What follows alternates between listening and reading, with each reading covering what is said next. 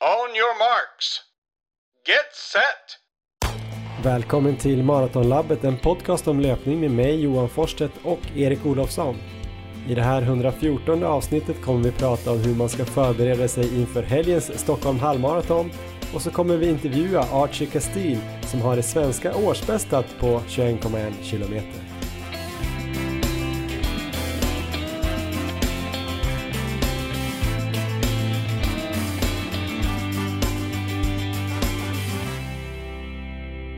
Ja men då ska ni alltså vara välkomna till avsnitt 114 av den här podden Maratonlabbet som jag då gör med Erik Olofsson. Hur är läget Erik? Ja, det är väl inte jättebra här. Jag har varit sjuk i en vecka ungefär. Men eh, det, det, är inte så dumt ändå tänker jag, för att jag är väldigt sliten innan där, speciellt efter Bydalens fjällmara. Så att det var väl, eh, jag började springa fem dagar efter ungefär och sen kom den här förkylningen som sitter i fortfarande nu, jag har varit sjuk i sju dagar. Men eh, jag tror väl att det kanske är på väg att ge sig snart så att jag ja, hoppas vara igång snart. Hur är eh, läget själv Johan? Du har ju också varit lite småsjuk om jag har förstått det rätt. Ja, men jag eh, har också varit lite småkrasslig här eh, de sista dagarna. Det gick väl något på förskolan som Elmer plockade upp lite lindrigt och sen så plockade jag det från honom och fick faktiskt lite värre. Så jag hade lite halsont en dag och eh, ja, var tvungen att vara hemma från jobbet här i helgen men det var väl två dagar löpvila och sen har jag försökt komma igång här i, i helgen här lite lugnt. Eh, får se om det var smart eller inte. Vi får prata mer om det snart då när vi kanske ska prata lite om vår träning. Om det nu är någonting att prata om. Det är första gången vi båda är sjuka kanske. Jag tror det, samtidigt. Eh, och då har vi ändå gjort den här podden sedan i början av 2018. Så det är snart fyra år. Totalt sett i princip eh, helt ideellt eh, för att det har varit väldigt kul och för att vi verkligen har velat lära oss mer om löpning. Jag vet inte varför jag säger det här just nu men jag bara tänkte på det häromdagen för jag lyssnade på ett gammalt avsnitt eh, som jag ändå tyckte var rätt eh, roligt att höra våran utveckling dels som löpare men även som poddare. Tänkte också säga, det är många som har hört av sig här på sistone och det är väldigt väldigt kul att vi har så himla snälla, smarta duktiga och intresserade lyssnare som skriver till oss och säger hej till oss på lopp och så vidare.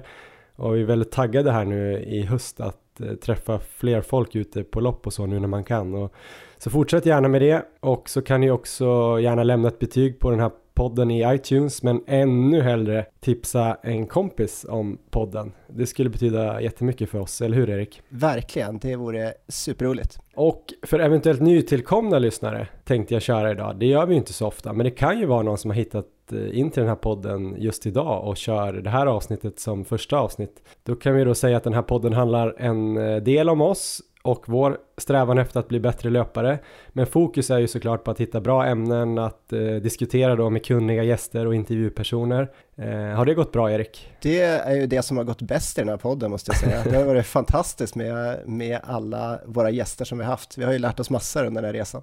Mm, vi har ju intervjuat tränare då som eh, Tom Schwartz, Ulf Friberg, Malin Sundström, Christian Munt, idrottsfysiologer som Mikael Mattsson och Beatroot Andy Jones, löparna Caroline Bjerkli Grövdal, Charlotta Fogberg, Carolina Wikström, David Nilsson, Musse Suldan, Stekhete Andreas Almgren och Eliud Kipchoge.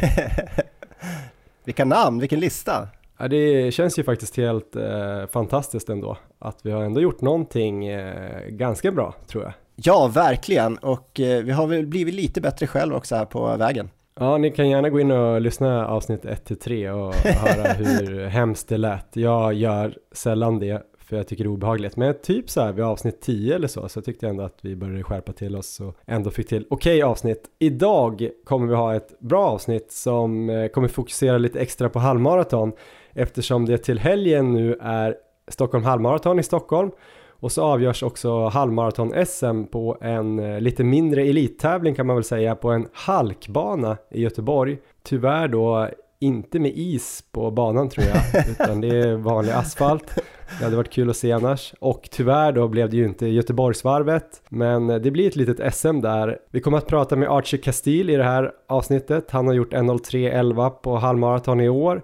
Och sen efter intervjun med Archie som då kommer tävla där på SM så kommer vi prata lite mer om Stockholm halvmaraton och gå igenom det mesta man behöver veta inför det här loppet. Eh, vi kommer prata om energiintag, kost inför eh, när man ska köra sista träningen, taktik på halvmaraton, gå igenom nya banan och sådär. Jag tror det kommer bli ganska fullspäckat. Men först Erik så ska vi prata om något som inte är kanske lika kul då. Det är då våran egen form.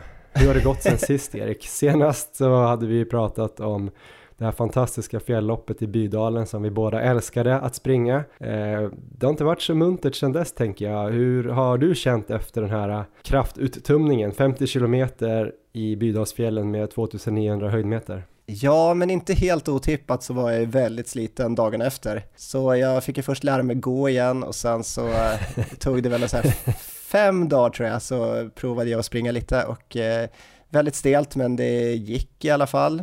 Och sen så stegrade jag upp det där och kände väl att eh, ja, men nu är jag nog på gång igen. Så jag hade ett pass som var över tre mil men då, det var ingen höjdare för att då jag tror jag fick saltbrist på det passet. Jag märkte det när jag kom hem sen att jag var alldeles vit på armarna och sådär så att jag tappade energin helt där och gick faktiskt hem då från, nerifrån stan i Uppsala. Och eh, det var väl bara någon dag efter det som jag varit sjuk här så att jag antar att det redan kanske låg där i kroppen då. Men eh, som jag sa, den här sjukdomen tror jag är ganska vältajmad eh, för att jag har ju varit sliten i många veckor nu efter alla de här eh, loppen jag har kört då i sommar. Så formen är ju, ja den är ju fruktansvärd. Det kan ju inte vara någonting annat. Jag tänker att det är väl ungefär där som i förra året i november när jag hade mitt slutmål där jag skulle sprungit eh, MLM maraton i, i november då. Sen, då, då åkte jag också på feber och var sjuk i två veckor nästan. Och sen så tog det mig säkert eh, fem veckor innan jag började komma i någon slags normal form igen. Så att det är något sånt jag förväntar mig nu, men det, det känns ändå okej okay och jag är liksom riktigt taggad på att komma igång. Det ska bli otroligt kul att börja träna ordentligt igen. Jag fattar att de första passen kommer bli tuffa, men eh, det är som det ska helt enkelt. Du då Johan, hur har din träning gått och hur känns formen? Bedrövligt, eh, eller jag vet inte. Alltså formen känns bedrövlig. Ja. Jag kanske kom in på det, men vi sprang ju det där 50 äh, km loppet som jag nästan har glömt bort för då var jag rätt nöjd i förra avsnittet att det hade gått bra och så. Ehm, vilade typ eh, söndag och måndag, två dagar. Och sen var jag faktiskt ute på tisdagen på en liten kort eh, 30 minuter bara lufsade runt i skogen, lite obanat så här och bara sprang i så här fina ljustäta gläntor och åt hallon. Nej, inte hallon, blåbär tror jag det var.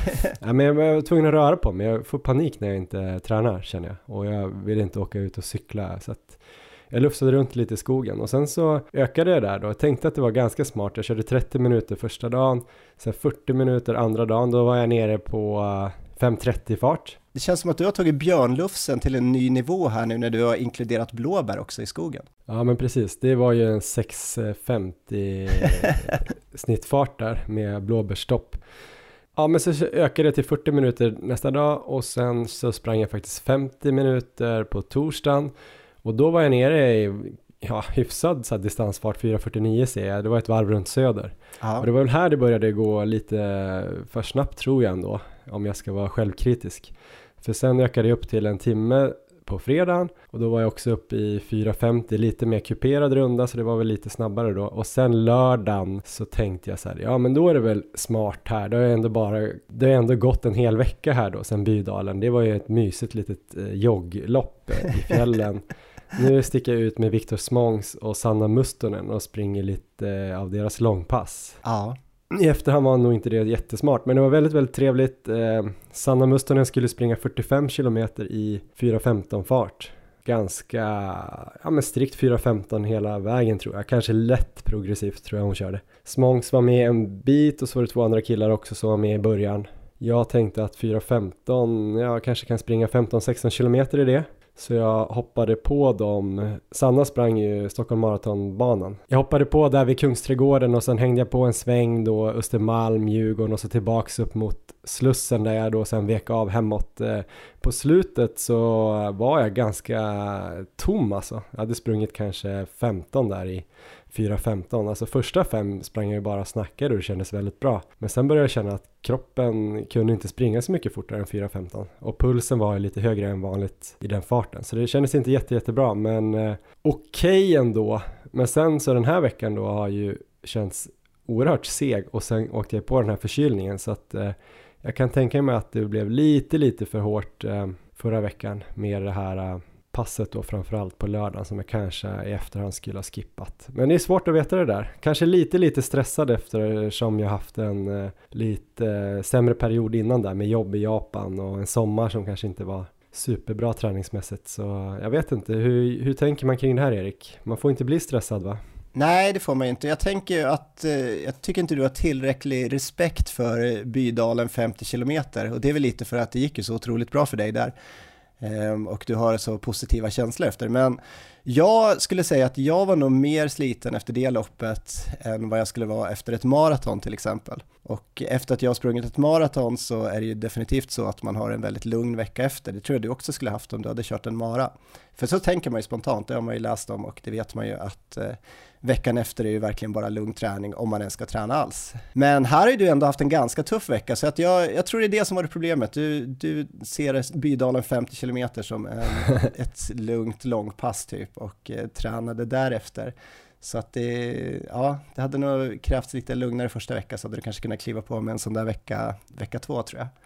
Mm, Jo men det, jag förstod det också. Och rent eh, liksom teoretiskt så fattade jag nog det redan från början. Och hade jag gått ur mig själv och sett utifrån så hade jag väl kanske kunnat varit lite hårdare då som min egen coach. Men jag tror jag lät känslorna ta över handen och eh, tänkte så här, nej men nu måste jag börja stegra upp här och jag har inte tid att eh, vila för mycket. Jag har förlorat för mycket veckor. Så det är ett tips att gör inte så. Jag tänker att vi säkert tidigare har snackat om hur mycket man ska vila efter olika lopp och eh, ja, jag brukar nog säga att eh, man ska vila, eller i alla fall träna lugnt, eh, ungefär en dag per tre kilometer som loppet är. Alltså det här är någon sorts tumregel såklart. Just det. Några kan ju tycka att det är idiotiskt men det skulle väl då innebära då att om man sprungit en halvmaraton riktigt, riktigt hårt då, där man har tömt ut sig och det är kanske är ett stort mål. Det är 21 kilometer så delat i, i tre blir ju det sju och då är det alltså sju, sju lugna dagar och maraton då är två veckor då, 14 dagar, lite lugnare. Eh, och det tycker jag nog ändå är en rimlig tumregel att gå efter ändå. Sen behöver det inte vara att man absolut inte rör sig första veckan. Jag vet att eh, Mikaela Arvidsson då, hon sa väl till oss någon gång att hon brukar ta en vecka efter där hon inte springer alls om hon har kört en maraton. Ja. Om det är liksom en maraton som hon har satsat på och då brukar hon, hon kanske köra lite spinning och annan typ av träning och aktivera kroppen då att eh, ha lite som aktiv återhämtning och sen går hon en gång kanske vecka två med lite lättare löpning och så kanske vecka tre börjar hon kanske smyga in lite hårdare pass igen och det här tror jag är en eh, bra strategi men sen har det ju blivit lite så här eh, stressigt och hetsat tycker jag i, på många håll att folk springer kanske två maror i rad eller inom fyra veckor. Någon har ju kört eh, två helger i rad och jag tror de här nya skorna har väl ändå möjliggjort lite grann att man överhuvudtaget kan det. Förut var man ju ofta helt förstörd i benen efter en mara. Nu tror jag de här skorna liksom gör att man, benen känns ganska bra ändå, alltså rent eh, att man inte har någon smärta i dem. Och då kanske man glömmer bort lite grann att hela systemet ändå har tagit ut sig rätt hårt på en maraton. Och som sagt där i fjällen var ju kanske ännu värre. Och det var ju lite känslan av en eh, gammal hederlig mara egentligen efter Bydalen. Att benen var sönderslagna lite grann. Ja, precis. Jag tror, eh, precis som du säger, så de här skorna som har kommit, de tjockare skorna, gör ju stor skillnad på återhämtningen efteråt. Det känner jag mot när vi sprang Frankfurt där 2018, för då hade jag ju inte sådana skor och då var jag riktigt sliten efteråt. Men sen så har det känts bättre på marorna efter, men samtidigt så ska man ju ändå ha respekt för distansen och för hur hårt man ändå liksom anstränger sig under så lång tid. Så att jag tycker dina riktlinjer här låter eh, helt rimliga och bra faktiskt. Ehm, så när jag tänker på det själv så är det nog, det är nog någonstans där jag skulle ligga själv och försöka följa. Och en annan riktlinje som vi brukar prata om det är ju kanske att man om man har varit sjuk eh, i eh, två dagar så tar man det ganska lugnt två dagar efter att man har blivit frisk.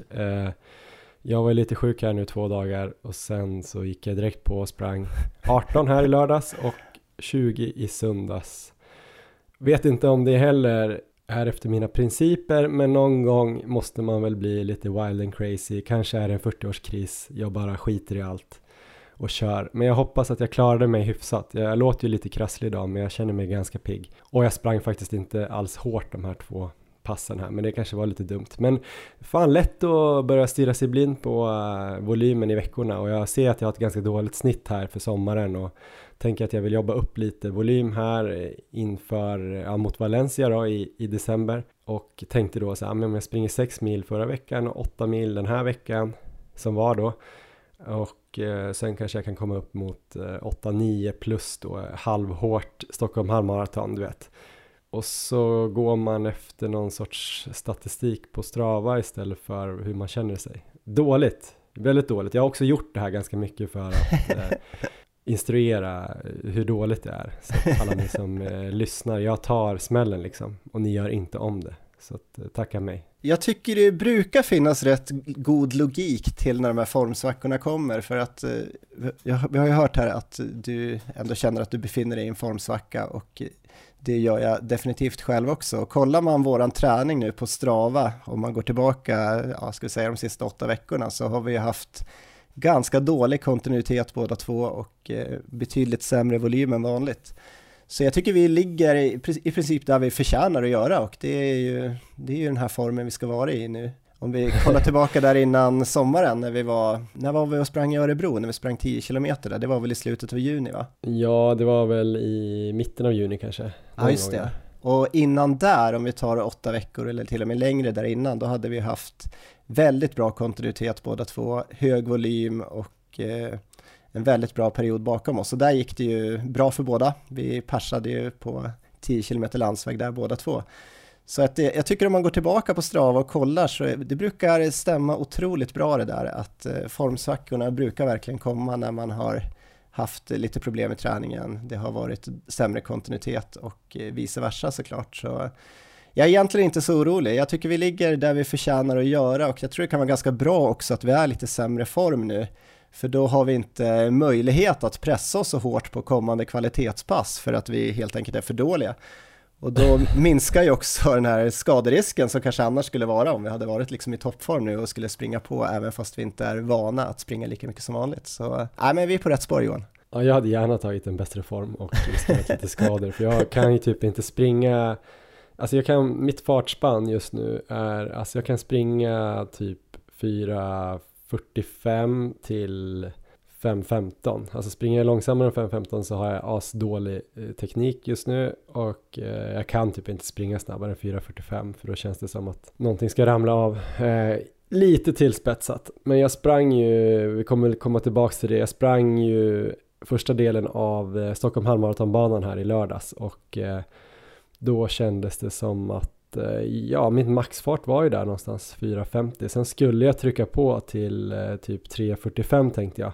Jag har någon idé om att kanske eventuellt hara någon i, i den farten och jag tror inte, jag tror jag kom ner till eh, eller jag skulle testa 3.47 var det ju, en 20 i fart och jag kom ner till 3.48 som snabbast och då toksprintade jag. Så det är mer det jag tycker är så himla obehagligt. Annars när jag är ur form så kan det ju vara så här att jag inte kan hålla ut en längre intervall i hög fart att jag blir väldigt, väldigt trött och så. Men här var ju som mer att hela kroppen inte ens kan springa så där snabbt. Och det är lite läskigt för det brukar inte vara så för mig. Men men, det kommer väl. Hemligheten är ju att ha långsiktiga mål och kunna se sig själv utifrån, eller hur Erik? Man ska kanske ha ett mål till och med som sträcker sig ett år framåt så man kan vara lite lugn och tänka på att man inte ska bli skadad för då kommer man aldrig nå det målet. Nej men så är det Johan och eh, våra närmaste mål ligger ju framåt november-december så att vi har gott om tid på oss men det låter lite oroväckande då för de som eventuellt ska ta din rygg här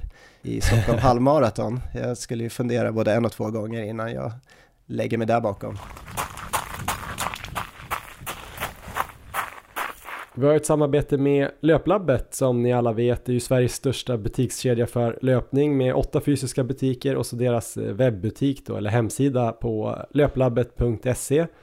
Den innehåller ju också en massa guider och tips och eh, bland annat just nu finns det en eh, video där Anders Salkai tipsar om hur man ska gå tillväga om man vill öka volymen. Ehm, kanske något för mig att att eh, titta på och läsa lite noggrannare för jag vill ju komma upp lite volym här i höst.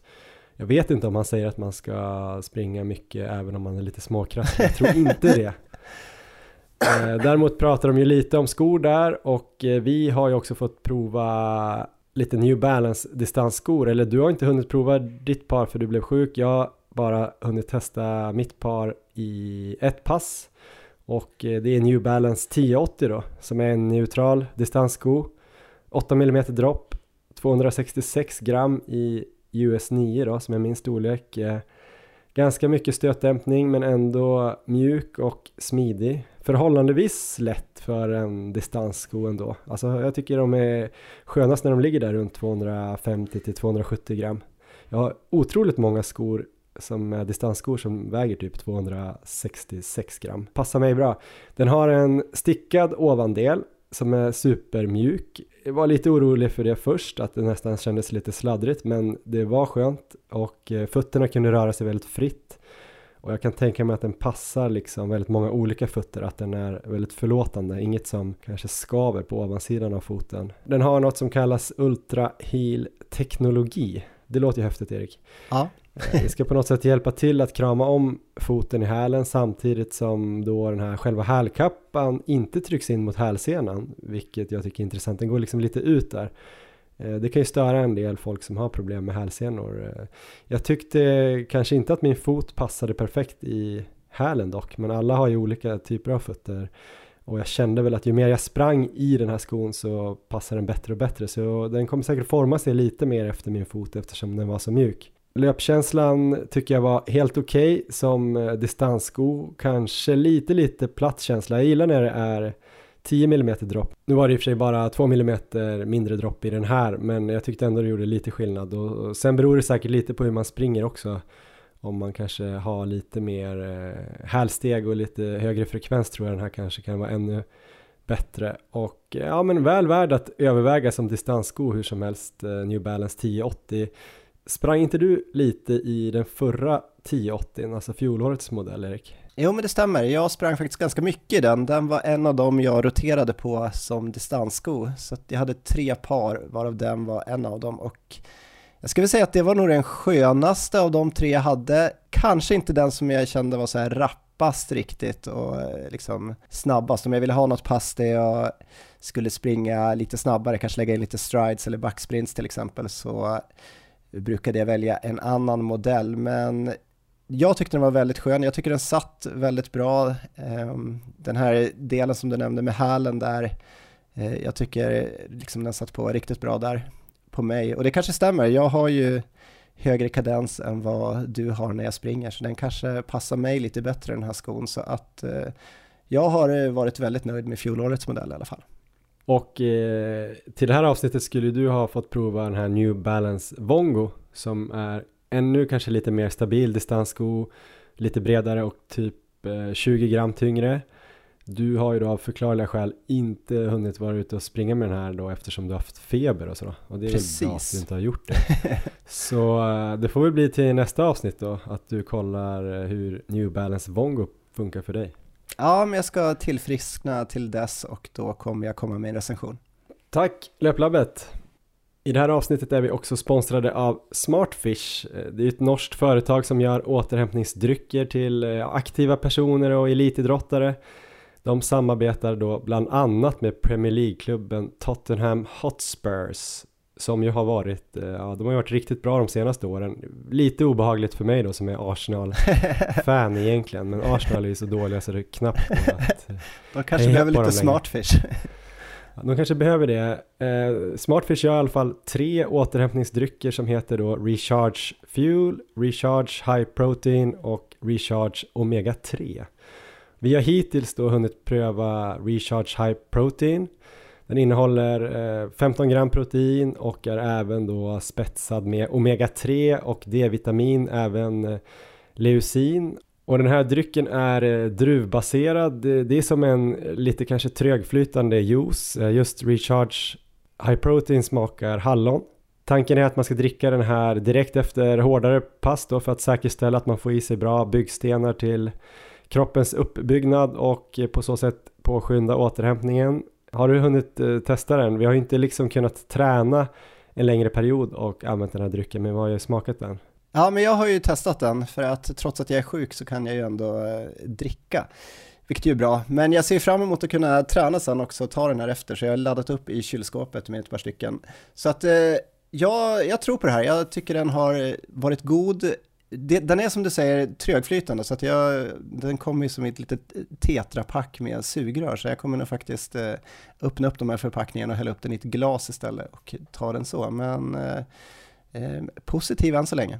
Och det kan man väl tillägga att eh, har man en bra kosthållning där man äter kanske fet fisk och ser till att man får i sig omega-3 då, D-vitamin och även få i sig protein då hyfsat snabbt efter hårdare pass och så, så det kanske man inte behöver den här, men det är väldigt enkelt och den funkar väldigt bra att bara slänga ner i, i väskan. Den har ju en eh, hållbarhet när den är oöppnad som är väldigt lång och så.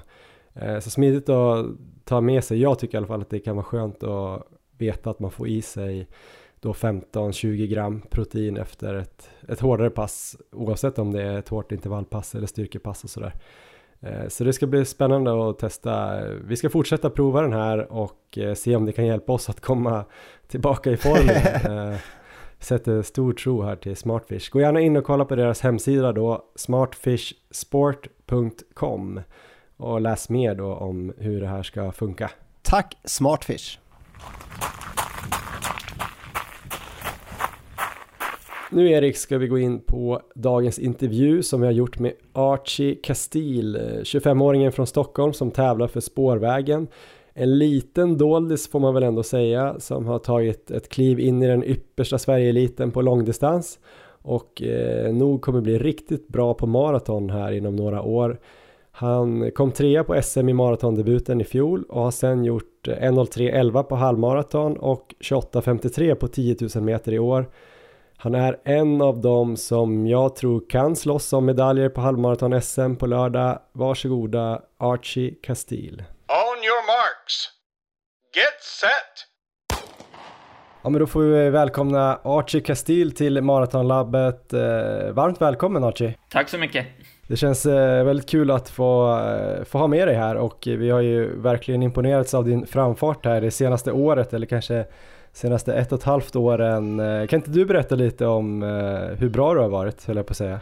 Ja, men det har väl gått eh, hyfsat bra kan man väl säga. Jag har väl haft, eh, åtminstone de två åren har väl varit mina bästa i karriären. Eh, har väl kunnat träna på och varit skadefri eh, och haft en kontinuitet i träningen som jag inte riktigt har kunnat uppnå förut då. Eh, så att absolut, det har varit två bra år. Ja, om man ska ta lite resultat som du har gjort som vi tycker är bra så sprang du ju SM eh, för typ ett år sedan, eh, nästan exakt ett år sedan, Just maraton. Det. Och det var väl din första mara, då kom du trea på 2.18 på en knixig bana där ute eh, på norra Djurgården, varvbana. Precis. Sen sprang du halvmaraton, du har gjort det två gånger i Dresden va? Absolut, precis. Två gånger har jag varit iväg eh, ner i Dresden och sprungit. Eh, och båda gångerna har jag pe presterat personbästa. Så att eh, Dresden är en mycket rolig bana. ja, det var halvmara om jag inte sa det. Då gjorde du, tror jag, 1.03.29 där i höstas och 1.03.11 i mars. Helt riktigt. Eh, och sen har du också sprungit 10 000 meter på 28.53 här i juni. Jajamän, i Birmingham var det. Mm. Vilket eh, resultat här är du mest nöjd med? Jag skulle nog ändå säga att 10 000 i Birmingham var det, det jag är mest nöjd med. Eh, både sett till konkurrens, konkurrensen men också att det är alltid svårare tycker jag att prestera bra på ett banlopp. Mm. Eh, I och med att marginalerna är mycket mindre och det är mycket som kan gå fel. Det kan bli ganska gruffigt och ganska hetsk stämning. Och i synnerhet där var det ganska tryckande stämning i tältet innan när de eh, stod och vrålade. Och det var ganska tufft också med alla coronarestriktioner. Så att man var ganska trött också. när man väl skulle springa, stå där på startlinjen. På vilket sätt stod folk och vrålade? Berätta lite för oss som Nej, inte men det, det, man, man fick det. inte spotta på banan. Det var strikt förbjudet. Så att det, det, det, var de tydliga med att då skulle man diskvalificeras direkt. Och det var ju en ren åtgärd för att för, försöka förhindra smitta. Eh, sen vet jag inte riktigt om folk följ, följde det där till punkt och pricka, men det var åtminstone någonting som gjorde att det var lite, lite tryckande stämning där i tältet. Själva loppet då? Du eh, gick ut hårt, eh, det verkar du brukar göra, men du gick ut hårt men höll i det hyfsat bra eller? Ja, det var ju första gången jag körde med de här, de körde ju med de här ljushararna där. Eh, så att då var det två ljusslingor, en eh, grön och en röd om jag inte misstar mig. Eh, och jag var ju bombsäker på till en början att den här eh, att eh, ljusharen gick för 29 blankt. Eh, men det var tydligen så att den var inprogrammerad för att gå för 28.30. Så att det var ju inte förrän när det var kanske 6-7 varv som jag hajade, hajade det där. Eh, och då insåg jag att jag väl hade chansen att göra under 29 minuter. men jag trodde alltså att jag sprang för att göra ungefär 29 eh, då. Om du är mest nöjd med den tiden då, men vilken distans tror du att du är bäst på nu? Alltså om du jämför liksom med andra? Jag skulle nog ändå säga att jag är bäst på, på de längre, det vill säga halvmaraton och maraton. Eh, och det rimmar väl också ganska väl med mina fysiologiska förutsättningar om man får säga så. Men de VO2 max-test jag har gjort eh, visar ju på det att min, min aeroba förmåga är betydligt liksom mm. mer hållbar på de längre sträckorna och jag har ganska dålig syratålighet så att 10 000 absolut, det är långt. Men du har också nytta av en spurt, vilket inte riktigt jag har. Så att utsikterna för att springa bättre i alla fall, de ligger helt klart på de längre sträckorna, det vill säga maraton och halvmaraton. Mm. Är det väldigt tydligt när du gör de testerna? Kan du berätta lite mer om du vill släppa lite siffror och så? Ja, alltså det är ju, det är ju alltid... Men om, om man säger till det jag har presterat hittills i alla fall så rimmar det ganska väl med de testerna. Om du tittar på vad jag har gjort till exempel på 5 km och 3000 meter, där blir det tydligt. Att där stumnar jag när farten skruvas upp allt för mycket. Eh, och där orkar inte jag. Medan på maraton och halvmaraton till exempel finns det ju, där finns det helt enkelt lite utrymme för att ligga och pressa på i en, i en fart som är, är, absolut, den är snabb. Men du drar inte på dig syra i samma bemärkelse. Vilken av de här två distanserna tycker du är roligast och tror att du kommer satsa mest på framöver då? Av eh, maraton och halvmaraton menar du? Ja, men precis. Jag tror att maraton kommer den, bli den distansen eh, som åtminstone jag kan prestera bäst på. Eh, och det grundar sig väl lite på det jag sa. Att eh, det handlar om en aerob förmåga och så tycker jag också att det är väldigt roligt att springa maraton för att eh, ja, det, är mycket, det är mycket som kan hända under de 42 kilometrarna. Mm. Att, att, eh, om en, eh, vad som utkristalliserar sig i början och de placeringar som löparna har, det betyder absolut inte så att det måste bli så i slutet. Och det är också ganska tydligt det som hände på SM i, i fjol då. Mm. Att eh, det var en, en grupp om fyra man som stack iväg. Men alla, eller åtminstone två av dem överskred sin förmåga lite grann och det räckte. För att de skulle ja, tappa i fältet då. Och så kunde jag fiska upp dem när det var fem kilometer kvar ungefär. Gillar du även det här med liksom att planera energi och energiintag och sådär? Ja, eh, om man säger så här. Jag, jag är inget jättefan av att inta energi så. Fast jag har ju inte sprungit så mycket maraton heller. Det är fakt jag har bara kommit så långt som att ta sportdryck, Mårten och sånt där. Jag har inte provat de här gelerna eller Dextrosol eller något sånt där. Men det, det kanske kommer. Men hittills har jag klarat mig ganska bra på sportdryck och vatten faktiskt. Du har precis fyllt 25 här. Tränar Helt du redan riktigt. nu liksom all in för maraton eller tänker du att du tränar alla underdistanser också för att sen bli liksom perfekt bra på maraton? Nej, jag, jag, och, min, jag och min tränare eh, Kent Claesson, vi, vi, vi har ju en ständig liksom, dialog om det där att Okej, okay, och vi har ju kommit överens om att det, det, långsiktiga målet ligger givetvis på halvmaraton och maraton framför allt. Ja. Eh, men än så länge så, så tränar jag ganska likt liksom övriga i, i den grupp på, vad kan vi vara, 15-16 löpare kanske. Så att vi har ett ganska, ganska brett fokus på, på allt ifrån liksom 800 meter upp till, till maraton. Så att vi tränar ganska lika. Att majoriteten av det vi gör är ju tröskelträning. Och mm. mycket mängd helt enkelt. Intressant. Vi har haft med Kent en gång i podden och även Patrik Kärdal eh, som där i spårvägen också. Eh, jag tänker, och vi har ju lite koll på till exempel hur Kalle Berglund eh, tränar på grundsäsongen och sådär. Kör du liknande även som honom eller är det stor skillnad jämfört med en sån? Först ska man ju säga det att han, han är ju medeldistansare och, och en av liksom de främsta Sverige någonsin haft. Så att han tränar ju med det betydligt mer snabbhet än vad, vad jag gör till exempel. Ja. Att, eh, så att det är nog ändå liksom den största liksom, distinktion, alltså skillnaden mellan vår träning. I övrigt så tror jag nog i alla fall att vi tränar ganska lika. Jag ska inflika det på daglig basis så tränar vi inte ihop. Så att jag vet egentligen inte. Men vi har ju det här, eh, alltså tröskelträningen där vi mäter laktat. Efter åtminstone ganska hårda kvalitetspass och tröskelträning. Eh, så på det stora hela ja, tror jag att vi tränar ganska lika. Förutom att han kör mer snabbhet då. Kör du även dubbeltrösklar och sådär?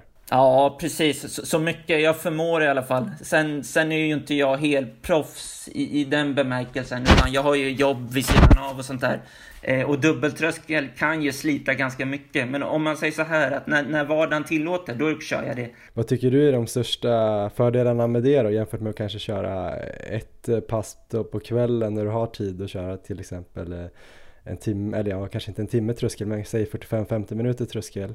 Alltså fördelen med att köra dubbeltröskel menar du? Ja, kanske köra två gånger 30 minuter då som många gör. Ja, fördelen är tror jag att eh, man kommer, man kommer, i längden kommer du kunna få en större mängd när du delar upp det så att det sliter inte lika mycket.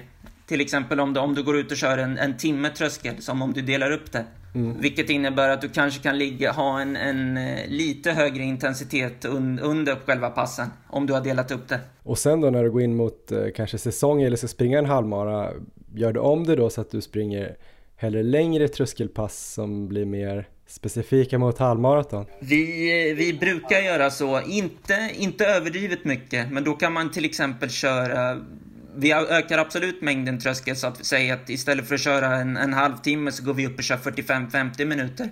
Men man kan ju också köra lite mer pass som, som är anpassade för halvmaraton och maraton. Till exempel tröskel 3 gånger 5 km i den tänkta tävlingsfarten då. Eh, så det är ju ett exempel och det gör man kanske två, tre veckor innan. Så att man har några sådana nyckelpass. Eh, men allt eftersom tiden liksom går närmare, liksom, loppet kommer närmare så drar man ju ner på träningen. Så att eh, när det är ungefär en vecka kvar så finns det egentligen inte supermycket mer man kan göra. Du kan köra lite tröskel och kanske köra några stegringslopp efter, efter passet bara för att bibehålla snabbheten. Men annars brukar jag mest bara hålla igång med jogg. Och dra ner på träningen, bara för att ladda. Det är ju snart dags här då för SM i halvmaraton. Eh, det här släpps eh, på tisdag och då är det alltså 4-5 dagar till eh, SM i halvmaraton som kommer avgöras i Göteborg på en trafikövningsplats istället då för varvet som var tänkt att det skulle vara. Eh, först och främst, hur ser du på SM? Eh, det kommer bli extremt kul, men det kommer också bli tufft i, i bemärkelsen att konkurrensen är stenhård. så det, det, är väl liksom de, de primära reflektionerna jag har. Eh, ja. Och sen, sen vad mina utsikter är, det är lite... Jag får faktiskt medge att jag är lite nervös faktiskt, för jag är inte riktigt i den formen jag var i i våras, när jag sprang Birmingham och, och sprang snabbt i, i Dresden till exempel. Eh, å andra sidan så kan man aldrig veta eh, med mig. Eh, jag har accepterat att det kommer, det kommer aldrig kännas bra eh, på dagen när, liksom, när det är på tävlingsdagen när jag vaknar på morgonen. Det känns aldrig bra. Eh, men jag har ju oftast lyckats springa ganska bra ändå. Så att, eh, nej, det blir spännande helt enkelt.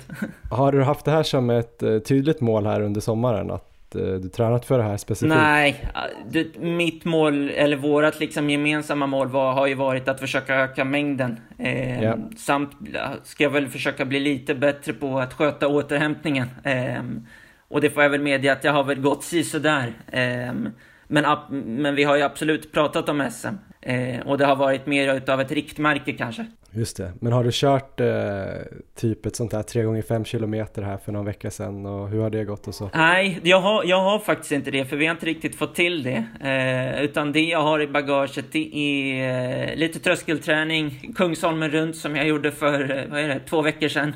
Just det. Ehm, och egentligen that's it, tyvärr. Ehm, så att, eh, det blir spännande. du har ju det svenska årsbästet faktiskt på ja, halvmaraton. Absolut. Så du borde ju gå in som favorit då tycker vi. Jo, jo det. Och det, det genererar lite press, absolut. Ehm, så att jag får väl bara försöka göra mitt bästa för att leva upp till det.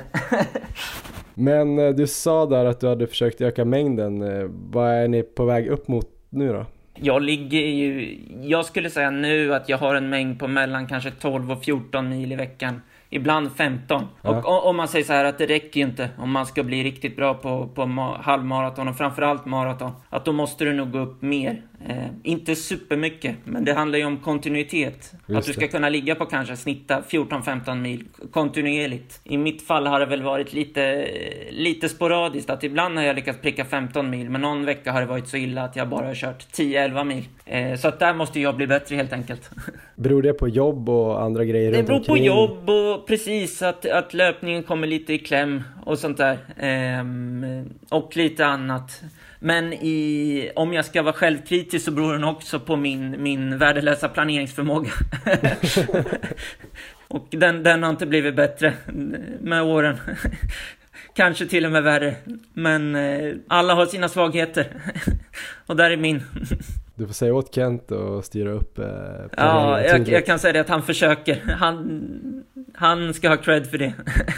Det här med återhämtning då, vad är det för bitar du försöker förbättra där? Och det är ju viktigt för alla tänker jag. Jo, nu har jag, jag jobbar ju med saker som är tyvärr ganska fysiska. Ehm, jag jobbar som, jag är timanställd som personlig assistent och det finns ju inte mycket man kan göra men, men där har du ju ändå ett exempel. Ehm, att man, när man inte tränar, alltså under återhämtningen så ska du kanske ta det lugnt. Ehm, och försöka anstränga dig så lite som möjligt. Å andra sidan så kan jag känna ibland att det kan vara en lättnad för att jag behöver inte tänka så mycket när jag jobbar. Vilket också är en, kan vara en fördel. För att den mentala biten ska man inte heller underskatta. Vissa överbelastar ju sig rent mentalt eh, mellan loppen så att säga. Och det känner jag att med de saker jag jobbar med så, så har jag aldrig tid att tänka. så att, eh, nej, det är en fördel. Jag tänker, eh, det här loppet i Dresden i mars, eh, mm. då sprang du 1.03.11, det var 3-4 grader och blåsigt. Först och främst, vad tror du att du skulle kunnat sprungit på den dagen om det hade varit optimala förutsättningar? Under optimala omständigheter hade jag nog kunnat göra sub 63 i alla fall. Eh, ja. Det var också målet vi satte upp. Eh, nu orkade jag inte riktigt pressa kroppen. Eh, de där väldigt få men ack så otroligt avgörande sekunderna. Så att jag, sub 63 i alla fall. Mm. 1.03.11 är ju precis eh, 3.00 snitt eller mm -hmm. precis under kanske, vilket ju var jävligt snyggt att få göra i sitt liv. Eh, du öppnade på 29.34 första 10. Helt rätt. Tycker du att eh, det var en bra öppning rent taktiskt eller hur ser du på halvmaraton? Hur tycker du att man borde springa? Jag tror ändå att det var, det var bra för att jag vågade ändå. De loppen som jag haft en långsammare öppning har jag liksom tappat kontakten lite mm. Eh, med dem där framme. Men det här gjorde väl ändå att jag fick folk att gå på. Jag hade folk i sikte hela tiden.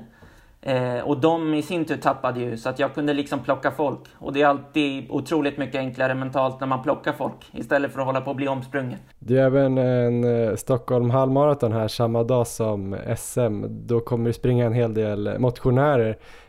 Skulle du råda dem också att gå ut, våga liksom vara lite offensiva eller är det bättre att spara på krafterna? Mitt, mitt eh, främsta, främsta tipset är ju att man ändå ska springa progressivt.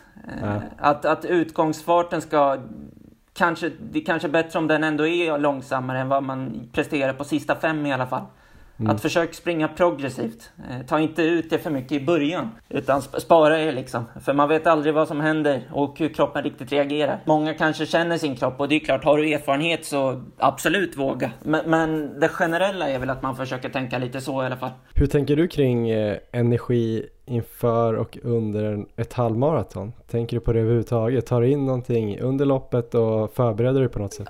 Alltså, dagarna före brukar jag försöka koppla av mest. Så jag menar, och jag kan vara ärlig. Jag, jag, jag tillhör den där kategorin som älskar att ladda upp med en pizza och en öl kanske, dagen före. Och eh, det är väl mest för att jag trivs med det och tycker att det, genererar, det ger mig jättebra och mycket kolhydrater och sånt där som man, man ändå behöver. Mm. Och eh, under loppet så, det beror väl lite på hur, om man är känslig. Viss, är magen känslig så kanske man ska ta, akta sig lite. Eh, å andra sidan så är det ju bra att prova. Eh, som sagt, jag personligen trivs bra med sportdryck och vatten. Det funkar för mig. Men känner man ändå att det inte riktigt räcker så, så kan man ju använda gel eller kanske även ta något lite mer fast russin eller dextrostål eller något sånt där. Men jag skulle säga att det handlar mycket om om man känner sin kropp och framförallt hur magen reagerar. Har du någon plan, alltså tydlig plan för hur mycket du ska få i dig under ett uh, halvmaraton eller är det mer lite på känsla vad du, vad du känner? Ja, i mitt fall kör jag bara på känsla. Känner jag att behovet finns så kommer jag ta vid, vid vätskestationerna. Och ibland har jag även tagit med egen, alltså egen sportdryck och sånt där. Men det är mer efter behov. Utan jag har inget fast mål att jag måste få i mig si eller så, där, så här många kalorier eller what not. Utan det är mer på känsla. Vad tror du om det här äh, loppet då? Du sa ju att det var hård konkurrens och du var lite nervös. Har du någon chans att blanda dig i topp, toppstriden där och vilka är de tuffaste konkurrenterna som du ser det? Det finns en chans, absolut. Ehm, det gör det. Ehm, men det kommer bli tufft. Och eh, främsta konkurrensen, det är väl de som, som körde där med mig på, på SM i, i maraton. Samuel Russ till exempel tror jag kommer bli eh, extremt farlig. Mm. Han har visat framfötter eh, ja, under hela sommaren och nu senast på SM. Jag tänkte en annan fråga som jag funderar lite på, eh, återhämtning efter lopp, alltså efter en halvmaraton där du går all in och känner dig helt eh, tömd på mållinjen. Hur länge, har du lugn träning då efteråt eller kör du igång direkt? Alltså, hur, hur, tänker ni där? I mitt fall så brukar jag inte vilja vänta för länge med att komma igång med träningen, alltså fullt ut. För att jag brukar bara, annars blir jag så rostig känner jag. Att det är så lätt att man, man ger en dag och så ytterligare en dag och så här. Så att jag brukar snabbt försöka komma tillbaka. Jag brukar ha kanske en eller två dagar. Så tillvida jag inte har tagit ut mig jättemycket och att det ligger kvar, att jag känner att det verkligen ligger kvar i kroppen. Men generellt brukar jag satsa på att komma tillbaka. Men du kan köra kvalitetspass, typ tröskel, eh, ja, veckan efter? Jo, så kan det vara. Eh, vad har du för mål eh, sen då, om vi bara blickar lite framåt? Nu ska du få fokusera på SM, men kommer du springa någon mara i höst? Ja, jo. Nej, men det är nog att försöka etablera mig lite på de längre distanserna. Det är ju det. Jag har ju inget, just nu i alla fall finns det inget konkret mål för mig utan jag menar, jag, jag ska hålla många år i bästa fall. och eh, maraton i målet. Så att successivt kliva över och köra mer, mer sådana lopp då. Men ingen höstmara här, typ Stockholm Marathon eller åka ut och springa något i Europa? Vi får, vi får se lite grann. Vi har ju pratat lite, jag och Kent, eh, om att kanske köra lite lopp utomlands. Men, men nu har det ju varit som det har varit mm. med pandemin och allt sånt där. Så att eh, vi får se även där.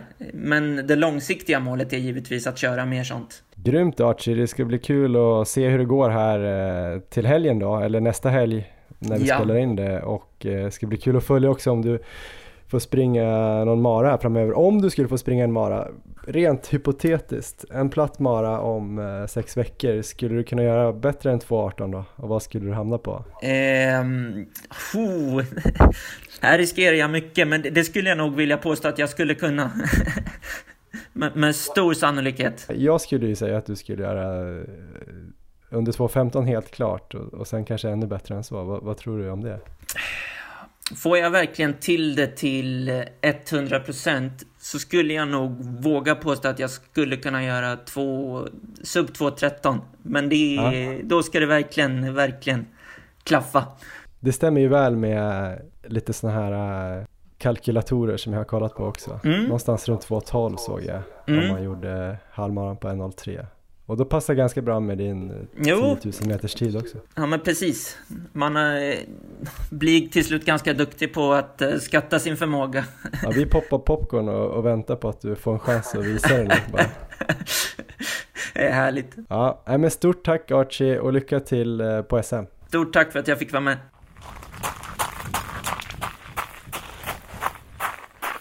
Ja men det där var då Archibald Archie Castile. Ett jävligt skönt namn, Erik. Erik och Johan känns det ju jävligt tråkigt jämfört med Archibald. Håller med. Archie. Jag tyckte det var kul att höra honom. Framförallt fick jag härlig energi. Jag vet inte om det hördes sen när man lyssnade på intervjun, men just när jag snackade med honom så fick jag då rätt mycket energi av honom. Jag var ju lite halvsjuk där i torsdags, så det kanske var därför. Fick du någon energi av intervjun, Erik? Ja men definitivt, vilken härlig intervju. Jag blir, och sen blir jag glad av att höra hans långsiktiga mål här, att det verkligen är maraton, även om man springer ja. kortare distanser nu också. Debuten var ju fantastisk där, jag satt och kollade på den där på SM när han var trea. Eh, så han är ju redan eh, riktigt bra på maraton, det måste vi säga. Men eh, det finns ju stor utvecklingspotential och ja, med tanke på hans fartresurser då på kortare distanser så jag ser fram emot OS-marerna i framtiden. Jag tror nog Archie kan finnas med där faktiskt. Ja, det beror ju på om den här SOKs 208-gräns håller sig. Jag vet inte, 208 kanske blir svårt men det vet man ju aldrig om, eh, han kan ju vara som bäst om 8-10 år på maraton. Men det var ju kul att han stack ut hakan lite, eller vad ska man säga i alla fall. Snackar om att han kan göra 2.12 redan nu om han får ja. till det. Och eh, han hade ju ingen sån där supervolym som han pratade om utan han Nej, sprang precis. där 12 till 14 mil så att man tänker att de bästa maratonlöparna kanske ligger 18 till 20 mil och är mer än det ibland eh, så kanske om han tål det kan han ju utvecklas ännu mer antar jag. Ja, han är ju fortfarande väldigt ung om man tänker som maratonlöpare så att eh, han har verkligen framtiden för sig. Vad tror du om eh, halvmaraton-SM då? Kan han eh, skrälla till här redan eh, på lördag? Jag tror han har chansen, men alltså eh, om, man tar, om vi tar här sidan först där så startfältet är ju stort och det är otroligt tufft där alltså. Det är många bra med i år. Um, om vi ser, jag var ju där och sprang förra året, då gick det ju på Anderstorp där på racingbanan. Just det. Och det året vann ju Samuel Russom före Samuel Segai och båda de kommer till start även i år. Och Russom vann ju SM här på 10 000 meter nyligen, så formen är ju god. Och här i helgen så sprang han Helsingborg halvmaraton faktiskt. Och då sprang han på 1.02.52 där, Eh, otroligt bra. Sen är ju frågan om liksom den urladdningen kommer sitta i benen en vecka senare på SM. Det låter ändå ganska tufft att eh, köra det en vecka innan. Ja, jag läste ju någonstans att eh, det kanske var en ganska långsam bana som var lite kuperad också. Att eh, ja, mellan raderna såg man att han kanske kunde ha gjort under en 1.02 på en platt. Ja. Lite speciell uppladdning och, och dunka av det en vecka innan, men det kanske var viktigare mål för honom. Eller, eller så är det så han bäst eh, förberedde sig, man vet inte. Ja, nej men han blir ju farlig i år igen. Men sen så har vi ju Segay då som gjorde en galet bra maratid i våras i Siena i Italien. Vet du hur bra han sprang där? Jag eh, kommer faktiskt inte ihåg. Han sprang på 2.06.53. Ja, just det. Ja, så, så det är otroligt bra. Hans pers på halvmara är ju dessutom så bra som 59.21. Så ingen i det här fältet är ju nära hans tider om han skulle vara i sådan form nu, men jag har försökt spana lite, jag har inte riktigt koll på dagsformen där. Och sen eh, om vi kollar på fjolåret så var ju Musse trea och han kommer också till start i år igen. Och han har väl inte riktigt sett lika stark ut i år som när han slog svenskt rekord på maraton. Ehm, så vi får väl se där. Och sen har vi David Nilsson som verkar vara på gång. Han kommer nog kunna blanda sig i medaljstriden. 1.04.24 på Berlin halvmaraton nyligen. Men sen så tror jag att Muhammed Reza kommer bli livsfarlig. Han vart di diskad här som tvåa på SM på 10 000 meter efter ett väl bryskt sista varv där när han sprang och tacklades lite. Men han såg ju väldigt stark ut där och eh, utmanade Russom där hela vägen in på mållinjen. Och sen var han faktiskt 50 sekunder före Archie i mål i Dresden på halvmaran. Det var väl eh, första gången Archie sprang där i Dresden. Ja, det måste det ha varit. Så det är ju tufft eh, motstånd för Archie helt klart, men eh, vi hoppas. Alltså han har ju imponerat, eh, jag tycker varenda gång man ser honom springa, så att medaljchans finns nog ändå. Ehm, och blir det en spurt då tror jag att Russom och Resa har bäst spurt där, så ska någon annan hänga av dem innan så är det väl eh, kanske ett Segai där om man har en bra dag. Ehm, men eh, vad tror du Johan? Vad skulle du tippa i det här loppet? Det är ju svårt när man inte riktigt vet hur bra de här har tränat och sådär på sistone och exakt eh, vad de ligger till men eh, kanske då att man blir sugen på att tippa Russum eftersom han verkar vara i så otroligt fin form. Sen vet man ju inte om Tsegai har kört bra och eh, satsat mot det här loppet och Russum då brände en del krut här i helgen så kanske jag ändå skulle tippa att Segai kan, kan knäcka Russum. Men då är väl han tvåa då, så Samuel Samuel. Och sen kanske man tänker då spontant här att det blir ja, Resa, David och Archie som kanske gör upp om bronset i sådana fall. Eh, Resa som du säger kanske har visat bäst form av de där. Archie sa ju själv att han inte var i lika bra form som i i våras. Jag vet inte om han ville mörka lite. Och David har ju varit bra och kommit tvåa i massa lopp. Ja. han har kanske inte haft den där riktiga spetsen som han hade kanske i fjol efter att han har varit sjuk och sådär. Haft en jobbig period. Men han är ju på väg tillbaka så att eh, kanske att han får till det. Han har ju grymt bra kapacitet såklart. Ja, men eh, det låter som ett bra tips. Det blir ett spännande lopp i vilket fall. Vet du förresten vad Archie gjorde som uppladdning själv då inför SM föregående helg? Nej. Eh, det var alltså en vecka innan loppet så värmde han upp med att vinna Mjölby stadslopp 6 kilometer. Ja, men det såg jag ju. Ja, lite mer. Sorry, ja, jag trodde du menade in, inför något annat SM. Du menar alltså det som hände nu i helgen. Ja, jag såg ju att Smångs var där och sprang. Precis. Och så såg jag att den här Ridefält, orienterare som kom tvåa och sen Anders Kleist, en, en jätteduktig bergslöpare var där. Fyra, femma någonting och, och men Archie vann. Helt Men inte så korrekt. långt före Smångs. Nej, men eh, vi får väl eh, anta att det ändå måste vara en ganska rejäl urladdning sådär veckan innan. För det var ju ändå tuffa motståndare i loppet, så han har ju inte joggat ifrån dem. Men eh, intressant så här med preparationslopp då inför eh, halvmaran, om vi ska prata lite om det.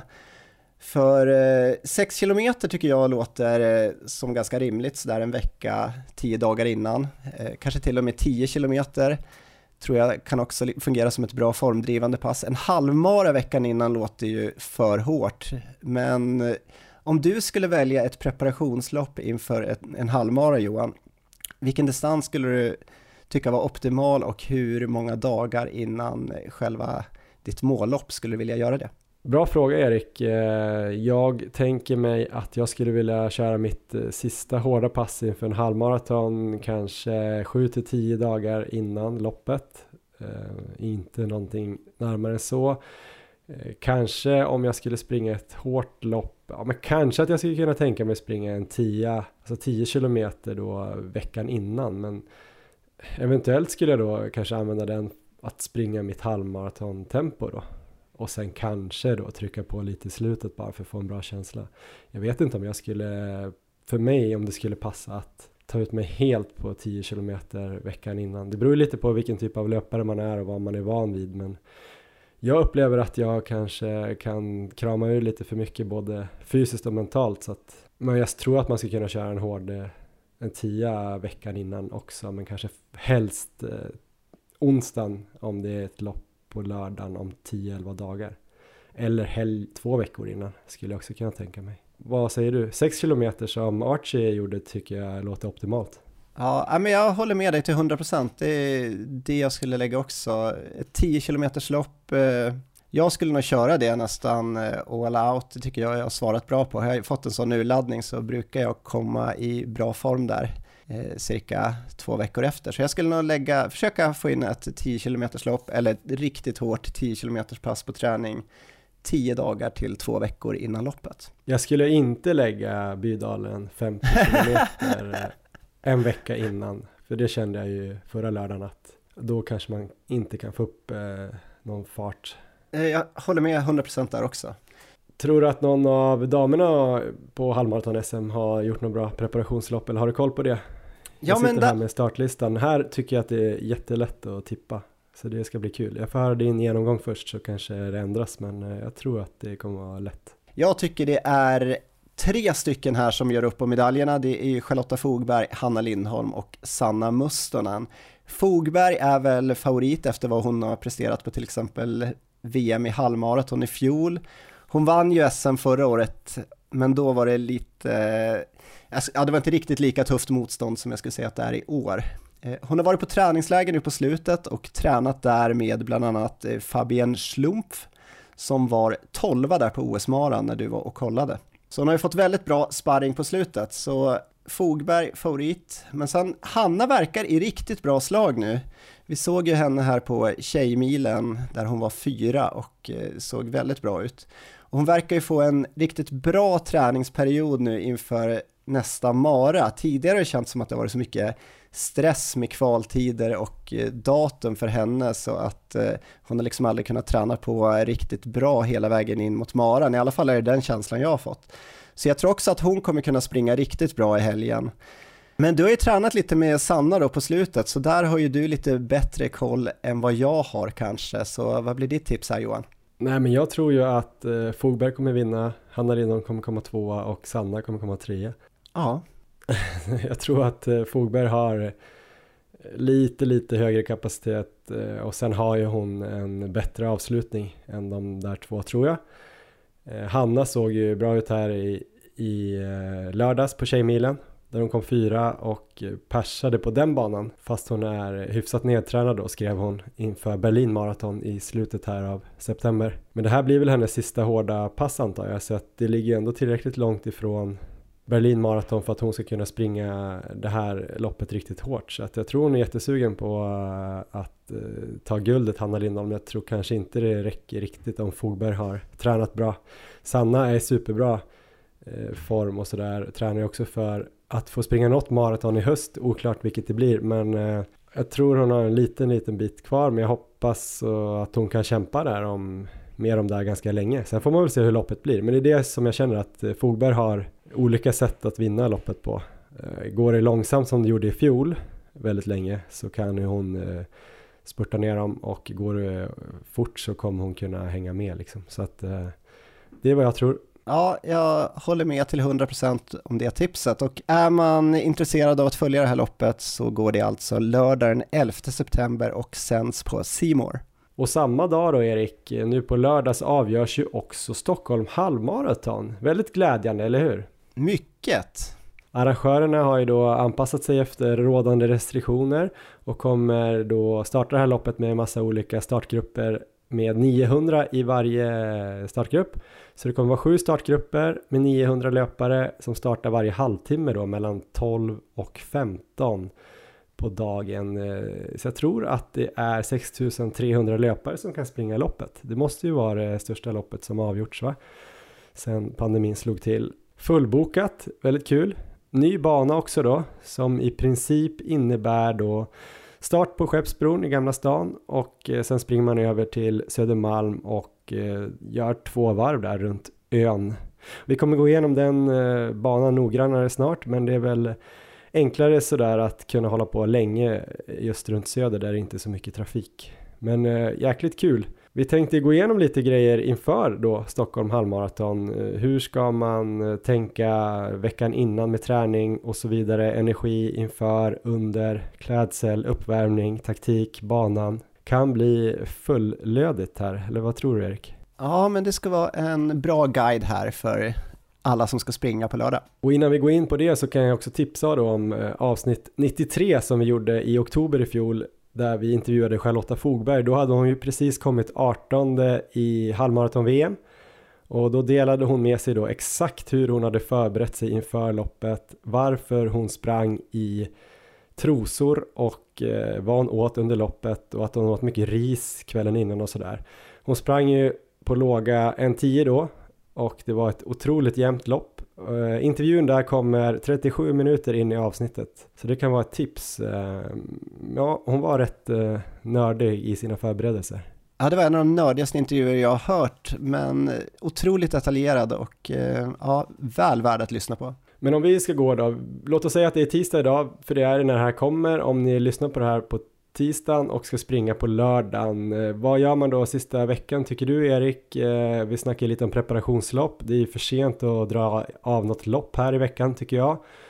Träning då, när brukar du göra ditt sista hårdare pass? Alltså det behöver inte vara ett fullt hårt intervallpass, men när körde du det sista lite hårdare om du skulle tävla halvmaraton på lördag? Ja, nej, vi kan väl börja med att säga att eh, sista veckan är ju träningen gjord. Det är ju egentligen liksom ingen mer träning som går att göra för att bli så mycket bättre, utan det gäller egentligen bara att hålla, hålla igång lite fart och eh, lite kontinuitet. Men jag skulle springa lika många pass eh, som jag normalt gör, men jag skulle korta ner alla passen så att totalvolymen av vad man totalt springer, det kanske skulle vara ungefär 60% eh, någonstans, kanske 50% av vad jag normalt mm. gjorde en vecka. Men sen eh, något pass där mitt i veckan, eh, tisdag, onsdag med eh, lite fartinslag, kanske ett par eh, kilometer i tävlingsfart, men inte så mycket mer än det. Eh, eventuellt lägga in lite stegringslopp, eh, något distanspass under veckan också. Så lite så skulle jag tänka. Själv då? Jag kan bara instämma med ditt upplägg. Det känns som att vi har gjort samma podd här då, kanske ett tag. Nej, men jag skulle säga också sista hårdare passet antingen idag då tisdag när det här släpps eller imorgon onsdag möjligen. Det kan ju vara lite så här smaksak vad man har testat förut. Jag skulle nog råda folk att kanske köra det sista hårda nu tisdag och eh, då skulle man väl kunna tänka sig då eh, jag skulle kunna tänka mig något eh, tröskelaktigt pass då, för man kommer ju springa hyfsat nära tröskel beroende på hur länge man håller på på det här loppet då. Men eh, säg att man skulle köra 3 gånger 1000 i sin halvmarafart och sen kanske 8 gånger 500 i eh, 10k fart eller 6 gånger 500 så får man lite så här högre fart, man får lite halvmaratonfart, eh, får känna på det lite grann. Men eh, man behöver inte bli helt eh, trött. Eh, det beror lite på hur man har tränat innan såklart. Men tänk som du sa då Erik att det här passet också kan vara ungefär 50 till 60 procent av vad man brukar köra. Ja. Så brukar man kunna köra 12 gånger 1000 i halvmaratonfart. Eh, då skulle man kanske kunna göra här då 5 gånger 1000 eller 6 gånger 1000 eller då som jag sa då mixa upp det kanske köra 3 gånger 1000 och sen kanske ja, 6 gånger 500 då i 10k så får man 6 kilometer i lite hårdare farter och sen tycker jag lugnt pass onsdag för att återhämta sig. Kanske helvila torsdag beroende då på vad man är van vid och vad man tycker och hur mycket man springer i övrigt. Och sen fredag då kanske en lättare jogg med några fartökningar 5 gånger 60 meter eller något bara för att väcka kroppen lite och bli av med lite nervositet och kunna ta in kolhydrater lite bättre och kanske sova lite bättre om man har rört på sig dagen innan. Få bort lite nervositet. Ja, men det låter som ett bra upplägg där. Annars då om man tänker kost inför då tycker väl jag att man ska tänka också samma där om man tränar då sista hårda tisdag kväll Se till att få i dig bra mat eh, tisdag, sen onsdag, torsdag skulle jag inte tänka så mycket på vad jag åt, jag skulle äta som vanligt. Eh, mer vara noggrann då kanske med att man eh, får bra måltider med mycket kolhydrater, man kanske inte ska ta två dagar med någon typ eh, caesarsallad bara utan eh, se till att få i sig då ja, ris, pasta, potatis, alltså vanlig husmanskost, käka hyfsat normalt kanske någon brödskiva extra men eftersom man kommer dra ner lite på träningen också så kommer ju man få i sig tillräckligt med energi utan att tokladda med kolhydrater. Det är risk att det blir för mycket. Sen eh, Kvällen innan då Erik, eh, där hade vi en intervju med Linda Backman. Jag tror till och med att det var avsnitt 14, så det var rätt tidigt första våren här. Där hon gick igenom vad hon tyckte att man skulle käka kvällen inför lopp. Eh, hon var inne där på att man skulle käka ganska, alltså sista stora måltiden kanske till och med kunde vara eh, lunch dagen innan loppet. Precis. Det här var väl lite om man skulle tävla då kanske 8-9 på morgonen. Nu går ju den här starten 12 då till 15 på lördagen. Så då kanske man kan käka ändå då sista större måltiden som en middag på fredag skulle jag ändå säga. Men där då kanske man eh, sista dagen i alla fall fokuserar på kolhydrater. Man äter inte så här extremt mycket, inget pastaparty. Går in och trycker så här 2-3 kilo pasta. Men eh, hela dagen där kan man ju tänka så här att man byter ut lite andra råvaror, alltså protein och fett mot kolhydrater då. Så man får i sig en större då procent av totala energiintaget kommer, kommer bestå av kolhydrater. Det tycker jag man kan tänka och på kvällen där, alltså man kan väl äta det man är van vid. Archie snackade ju om att han gillade att ta en pizza och en öl.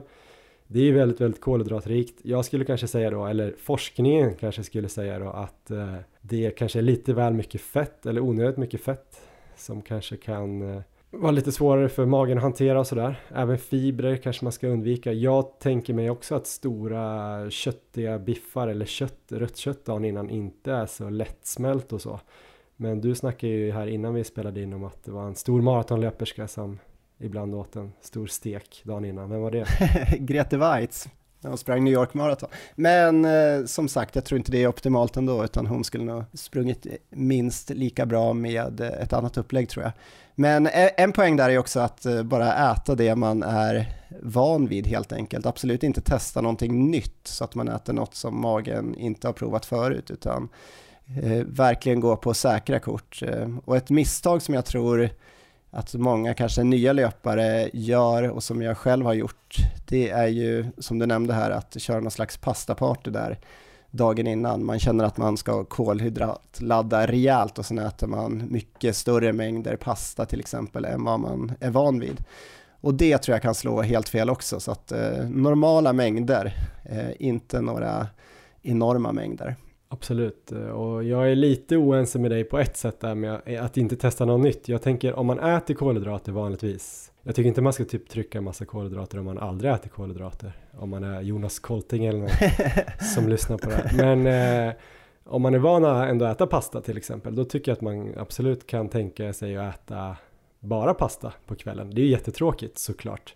Men säg pasta med en tomatsås typ. Man kanske ja. aldrig äter det annars, men det tror jag ändå magen klarar och då tror jag, då slipper man ju protein och fett och få bara kolhydraterna.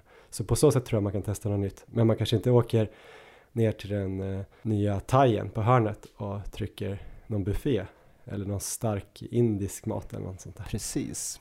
Så det tror jag räcker och sen tänker jag också de här sista dagarna, det som vi också brukar snacka om och haft något avsnitt om det är också det här med då eh, nitrat eller ja, rödbetsjuice brukar vi snacka om eller sådana här shots eller koncentrat av rödbetsjuice som är ett enkelt sätt att få i sig det på.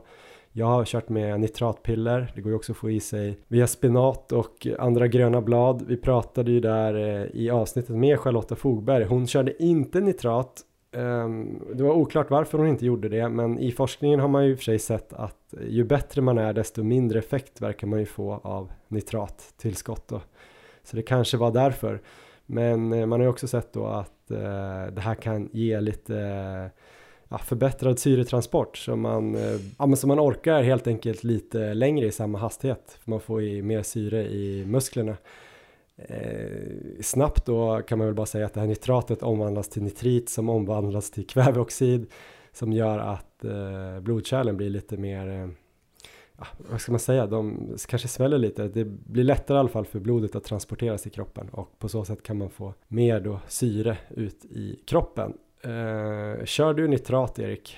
Ja men det gör jag. Jag brukar köra det eh, dagen innan och eh, på morgonen där till loppet. Så eh, jag har ju testat det, jag får inga så här magproblem eller så av det utan det, det känns bra. Det, jag vet inte om det fungerar men eh, det har inte gjort någon skada i alla fall. Så att jag tror ändå på det. Men eh, samma sak där då, om man inte har provat att ta det förut. De är ju ganska koncentrerade de här rödbetshotsen så man ska nog inte testa en första gången morgonen innan loppet. Nej, precis. Och eh, om man nu vill testa och det nu är då tisdag brukar man ju säga att det också går att ladda med rödbetsjuice. Det är lite oklart om det verkligen behövs men eh, man brukar väl rekommendera att man kan ladda 3 till 7 dagar innan och jag tror att det är 5 till 8 millimol nitrat eh, som man ska få i sig för att det ska ge effekt då. Så det får man räkna lite på då om man tar de här pillerna eller om man tar rödbetsshotsen brukar det ju stå om man ska ta en till två i sju dagar då typ. Men eh, det är lite oklart i forskningen. Vissa säger att det kan räcka att ta kvällen innan då och på loppdagen. Men eh, det får man göra lite som man vill. Men det kan ju vara en, en vits att testa här nu i veckan om man vill testa det inför loppet. För man får väl eh, se om magen påverkas på något sätt. Men eh, sista där då ska man ju ta två till tre timmar innan starten. Ska man tänka på för det tar lite tid innan det får effekt. Och sen ska man ju helst inte då spotta för att det är ju i kontakt med salivet som det här eh, nitratet ombildas till nitrit. Så jag vet inte hur viktigt det är. Om man råkar spotta en gång så lär det ju inte vara kört så att säga. Men annars då tillskott inför kan man ju köra koffein. Det finns ju också vetenskapen att det hjälper.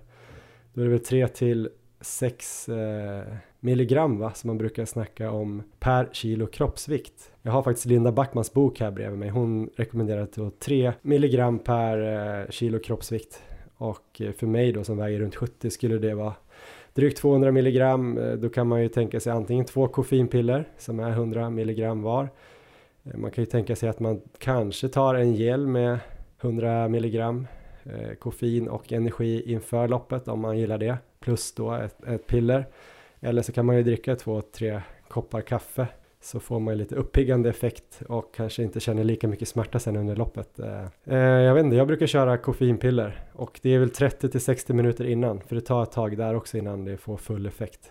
Ja, nej men jag skulle också rekommendera piller i det fallet, speciellt om man inte är kanske så van att ta gel där så ska man nog inte köra en sån innan loppet utan då är det lite smidigare med piller.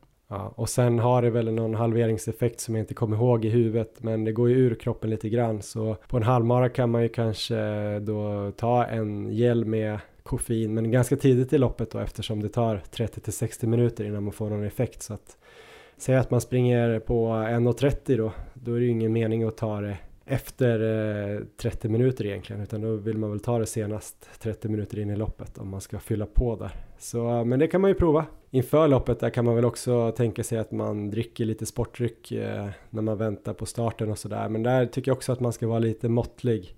Jag fick ju en del magproblem i fjol inför MLM och det jag kan tänka mig så här i efterhand var ju att jag kanske drack lite väl mycket sportdryck inför loppet eventuellt. Tog någon gel kanske innan start och kanske blev lite för mycket för magen att ta upp så att jag blev lite orolig där.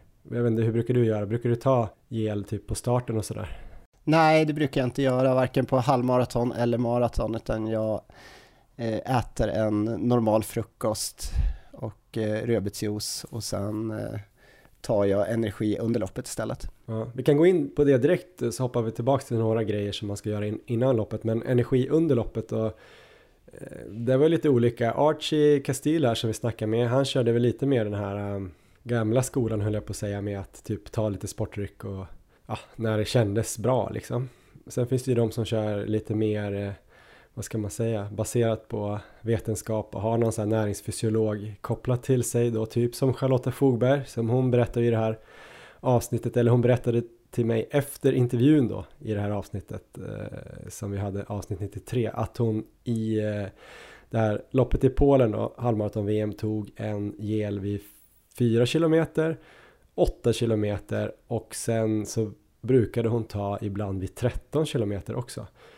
Eh, så det är väl då antar jag då att det är 20 till 25 gram kolhydrat per gång eh, och 4 kilometer för henne där då är ju ungefär, eh, vad blir det, 13 och en halv minut. Så det blir ju ganska aggressivt ändå. Hon får i sig två gels på första halvtimmen, så upp mot eh, 50 gram.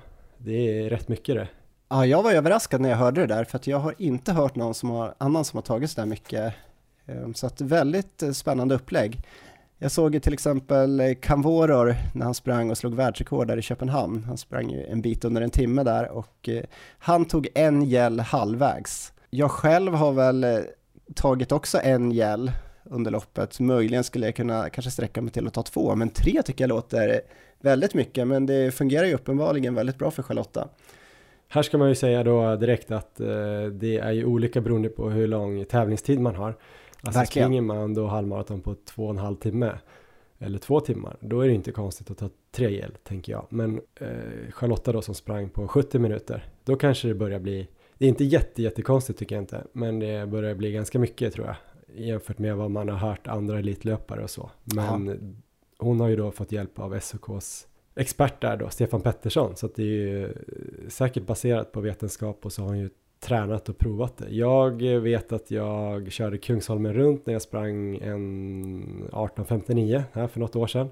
Då tror jag att jag körde 5 och 15 körde jag en ja. del, alltså en vid 5 och en vid 15. Och sen i fjol i Bålsta när jag sprang eh, en 16, 18 så körde jag bara mitt i faktiskt, alltså vid 10 kilometer. Då tror jag jag tog sportdryck som motsvarade ungefär en gel. Eh, då sa jag, tror jag, att jag tog kanske lite, lite, att jag skulle kunna tagit någonting mer. Så jag tror ändå att eh, två gel skulle vara rätt bra om man håller på då där någonstans mellan, säger vi 70-80 minuter, kanske upp mot 90 minuter, kanske räcker med två gels. Och sen börjar man gå över 90 minuter, då kan jag nog tänka mig att man tar en i halvtimmen ändå. Jag vet att de har eh, gels vid 2 och 12 kilometer på det här loppet som man får ta på energistationerna. Så det tror jag kan vara en rimlig grej för de flesta att göra. Ja, och springer man på till exempel två timmar, då är vi väl uppe på en 3-4 eh, gel, vore väl fullt rimligt att ta där. Ja, men precis. Sen tycker jag alltid att det är lite jobbigt i sådana här snabba lopp, för halvmaraton är ändå relativt snabbt eh, och nära min tröskel när jag springer det tar ändå lite energi att ta energi så att säga. Alltså man ja. kanske kommer ut rytmen lite grann, man ska fippla upp någon gel och dra av den och få i sig den och sen kanske man vill göra det strax innan en uh, vätskestation för att man vill kanske skölja ner den lite och så ska man få tag i någon kopp där. Alltså du vet, man kommer lite ut ur rytmen. Det var så jag tänkte i Bålsta att jag skulle ta lite mindre så men risken är att man tänker så här att ja, det var lätt nu att springa förbi vätskestationen men så får man istället och eh, uh, problem senare att man får energibrist så att uh, Inga genvägar. Uh, uppvärmning, vad tycker du där? Lite snabbt. Och kläder och utrustning, vi kan väl kanske baka ihop det. Ja, men uppvärmning, då brukar vi säga så att eh, ju längre sträcka man ska springa, desto mindre uppvärmning. Och just halvmaraton, då är vi någonstans där mitt emellan, så att eh, där, där krävs det ändå uppvärmning skulle jag säga. Säg att man gör debut på halvmaraton och kanske har som mål att eh, ta sig runt, då tror jag inte det behövs så mycket uppvärmning om man ska springa i någon slags kanske distansfart. Men eh, om man vill prestera så, eh, så skulle jag definitivt värma upp och eh, ja, lugn löpning, ett par kilometer, sådär en eh, två kilometer, kanske lägga in lite fartökningar eller helt enkelt någon kilometer där man ökar upp mot tävlingsfart. Eh, så någonting i den stilen skulle jag köra, kanske runt tre kilometer totalt. Låter bra. Lite eh, kanske rörlighet först, jogg 10-15 minuter, lite eh, löpskolenövningar, några ryck. Sen är man redo. Kanske lite som du sa också, eh, en 500 eller en kilometer när man börjar närma sig halvmaratonfart. Kanske maratonfart kan man väl ta.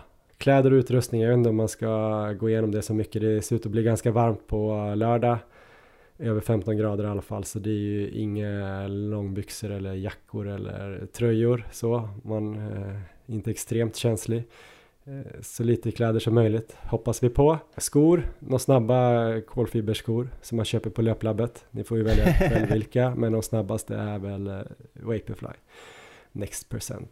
Så ni vet. Om vi till sist går in då här på eh, banan och taktik generellt då halvmaraton Erik. Hur lägger du upp taktiken?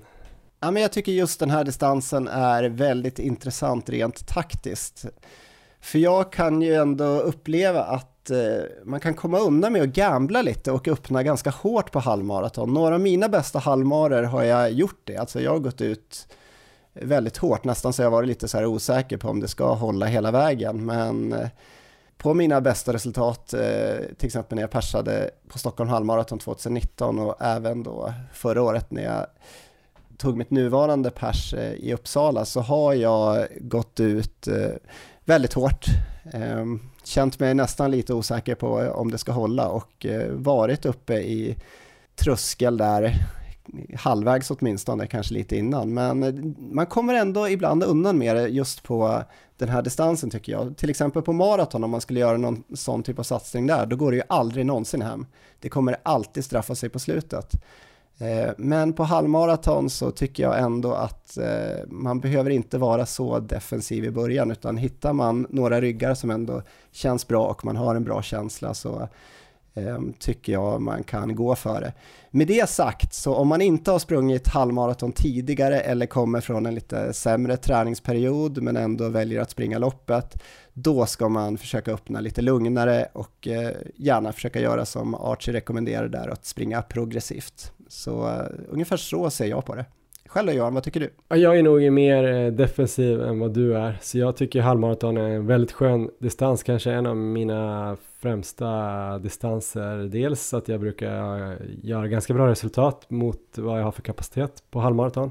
Dels att jag tycker att det är en kul sträcka att springa, att det inte är stenhårt direkt från början, men ändå ganska långt så man hinner liksom ta ikapp. Så jag är nog lite omvänd där, att man kan ha råd att springa lite långsammare första fem och för att man sen kan eh, komma igång och sen eh, man kan göra mycket tid på slutet av en halvmaraton. Alltså från 15-16 kilometer och in. Det är fortfarande liksom det är en fjärdedel av loppet men ändå fem kilometer så kan man ha mycket krut kvar där så kan man ta mycket tid. Men eh, på ett sätt förstår jag vad du menar att man kan gå ut hårt och klara. Jag vet inte om du tänker att man ändå gamblar för att det inte är så långt som en maraton eller du menar att man eh, ligger ändå kanske på rätt sida tröskel på något sätt. Gamblar man på 10 kilometer och kanske går över tröskel och drar på sig väldigt mycket laktat då är det ju svårt att hämta sig men eh, halvmaraton om man ser till att hålla sig under tröskeln men ändå kanske gå lite hårdare än vad man hade tänkt så kanske man kan eh,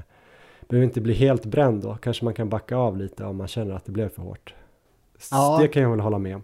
Men eh, mina halvmaror, alltså nu är jag en glad motionär, då tycker jag ändå att om det ska gå riktigt bra, då tycker jag att min första tia ska kännas eh, hård men ganska behagligt hård. eller första fem känns ganska behagliga. Sen fem till tio, då börjar det kännas hårt, men ändå så här överkomligt. Runt tio brukar det börja bli väldigt jobbigt. I Bålsta blev det väldigt jobbigt där. Ja. 10 eh, till 15 måste man vara koncentrerad och sen eh, ja, jobba väldigt bra mentalt hur man ska tänka för att stå ut med smärtan som kommer där.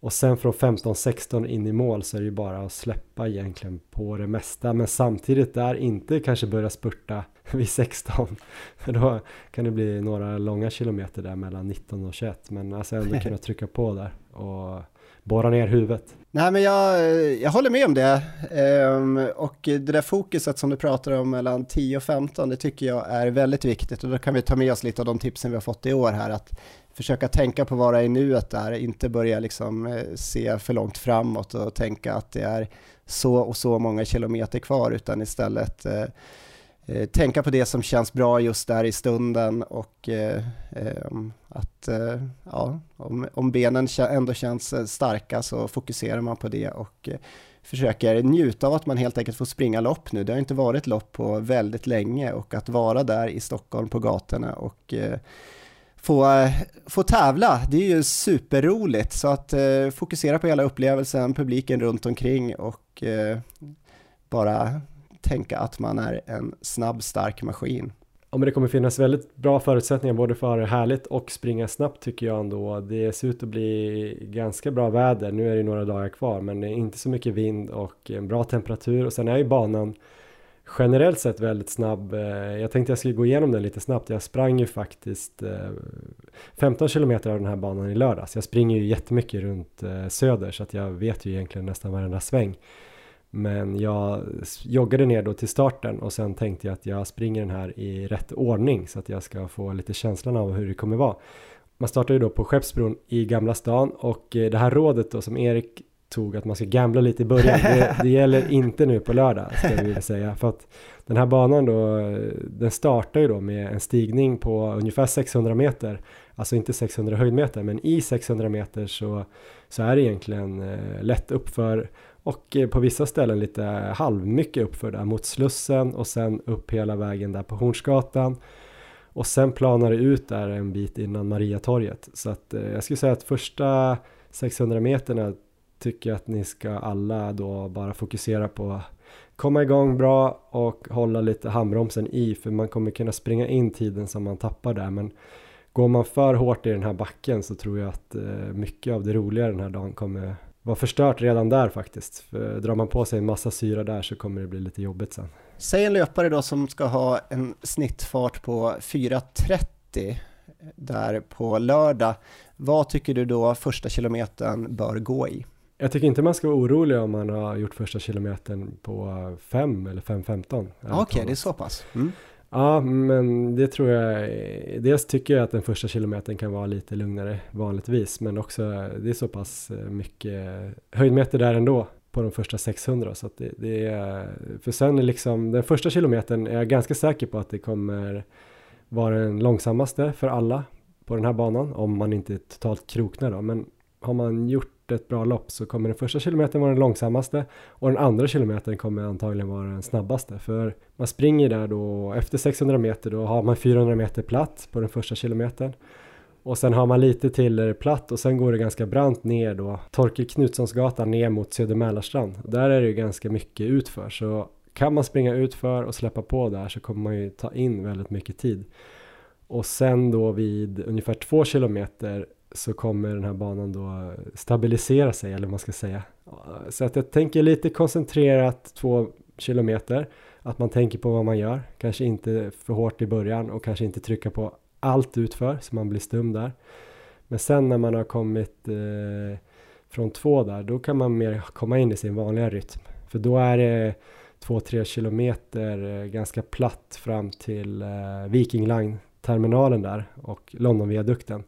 Där är en liten knix upp mot där vid Folkungagatan men sen fortsätter man ju rakt fram och så är det ner under eh, då eh, en gångtunnel i en gångtunnel och sen lite upp på andra sidan och sen springer man ner då längs Hammarbyhamnen typ där jag bor. Så det. det är någon knix där. Men sen är det ju jätte, kanske banans snabbaste del där nedanför mig. Från, vad kan det vara, från eh, någonstans eh, fyra 4,5 kilometer. Så har man kommit dit med en ganska god känsla då kan man eh, flytta på där eh, fram till eh, någonstans Eriksdalsbadet där. Strax innan där är det ju en liten knix också. Och det är några skarpa svängar fram och tillbaks eh, där vid Skanstullsbron. Ehm, men det är en sträcka där innan på nästan två kilometer som är ruggigt fin att springa på. Platt och fint och där tror jag det kommer mycket folk också. Ehm, vatten har man ju egentligen hela det här loppet men där är det fint. Och sen då kommer man under Skanstullsbron upp ner till Eriksdalsbadet och ut i gymmet där. Och sen vet du Erik, Aha. Då är det ju visserligen lite gruspartier och någon träbro sådär längs Årstaviken men det är ju helt platt som en pannkaka i princip hela vägen då tills man kommer till Viking Line-terminalen igen. Så jag skulle säga att det är 8 kilometer där det är typ helt platt. Eh, så när man har kommit till 13 eh, där då så har man ju haft en eh, platt sträcka från, ja, från 5-6 där till, till 13 så det, det kommer vara härligt. Ja, underlaget då, är det lite växlande eller är det fint hela vägen? Ja, det är ju fint men det är ju lite grus på några partier och så som sagt den där träbron nedanför eh, Södersjukhuset. Eh, men det är ju inte som att man behöver tänka något på skovalet. Det är ju bara att köra de snabbaste eh, asfaltskorna man har och ja. bomba med dem. Och det är ju ingen direkt eh, något kullersten eller något sånt där Ja, men det är fin, finlöpt liksom. Jag tror att det kan gå snabbt. Jag tror att det kanske är den här första kilometern då som kanske kommer sabba. Det är ju inte liksom den optimalt snabbaste banan som finns. Skulle man gjort en optimalt snabb bana så skulle man kanske bara försökt göra två varv runt söder egentligen. Kanske start och mål i Tanto och sen göra någon liten extra sväng någonstans för att få ihop till 21,1. Nu eh, sabbas det väl lite då av att man springer från Gamla stan å andra sidan kanske det blir lite härligare känsla att få springa över den här guldbron då som de Just trycker det. på i, i marknadsföringen. Men äh, ja, det skulle kunna vara en ännu snabbare bana men jag tror att det är en, helt klart en bana att passa på. Om man håller sig lugn i början helt enkelt. Så nej, men det är superfint. Du har ju sprungit några varv runt här så att, eh, du vet ju mestadels hur det ser ut. Ja, vi hade ju ett pass där i våras när vi sprang, eh, vad var det, åtta varv tror jag vi kom runt. Ja, jag sprang väl nog bara fem, men eh, du hade väl något sånt. Ja, ja, men det är en jättefin bana så att eh, det finns inga ursäkter. Och vädret kommer vara perfekt och stämningen kommer vara mega om det är så här bra väder. Det kommer mycket folk ute på söder hoppas jag. Hoppas att de håller undan folk då från att gå längs Årstaviken. För där är det ett promenadstråk och kommer mycket folk försöka passera där kan det bli lite trångt och så. Men där får man väl hoppas att de leder runt folk eller hur de ska göra, det vet jag inte. Ja, nej men eh, jag är supertaggad när jag fick den här genomgången nu att börja springa lopp igen. Jag kommer inte till start nu på lördag här efter sjukdom och allting, men Ska du inte göra det? Du kan inte bara säga det som är en förevändning Erik. Du ska inte springa Stockholm halvmaraton alltså? Nej, nej, hur fan ska jag kunna göra det? Jag är fortfarande, det är måndag, jag är fortfarande sjuk, haft feber. Det är ju helt orimligt. Du kan ju höra någon i 1.45. Ja, jag får väl se hur eh, veckan går här då, så jag håller det lite öppet fortfarande, men just nu känns det mm, ganska orimligt att springa. Jag tänker väl i alla fall att jag ska springa om inte mitt eh, nya barn kommer här då, kanske ja, på fredag eller lördag. Eh, just nu hoppas jag ju lite det, eller jag hoppas ju att eh, barnet kommer. Eh, jag längtar efter det väldigt, väldigt mycket. Ja. Men med tanke på min form också, att jag började snacka om att jag skulle ha det för 1,20 så känner jag så här, ja, det kanske är bra om det kommer på fredag kväll eh, så att jag eh, har giltiga skäl att inte ställa upp. Nej då, men vi får väl se hur vi gör. Man får hålla koll då kanske på vår Instagram, Maratonlabbet. Jag har ju sagt att eh, jag skulle försöka ha det i, i sub 80 fart, vilket jag skulle tycka var spännande att se då om jag kan hålla en halvmara i 1.20 då eftersom jag har något sorts mål att träna för då en 2.40 mara. Kanske kommer det lite tidigt att springa 21 kilometer med min form i 3.47 fart. Eh, det kan ju bli så att jag kanske då kör 15 km eller 10 km i den farten. Försöka hitta en bra pace för de som vill, eh, vill testa och sen att jag kanske tar resten som ett lugnare distans och springer i mål. Eller så ändrar jag det. Man får helt enkelt hålla utkik där då på Maratonlabbet på Instagram. Så kan vi väl säga Erik.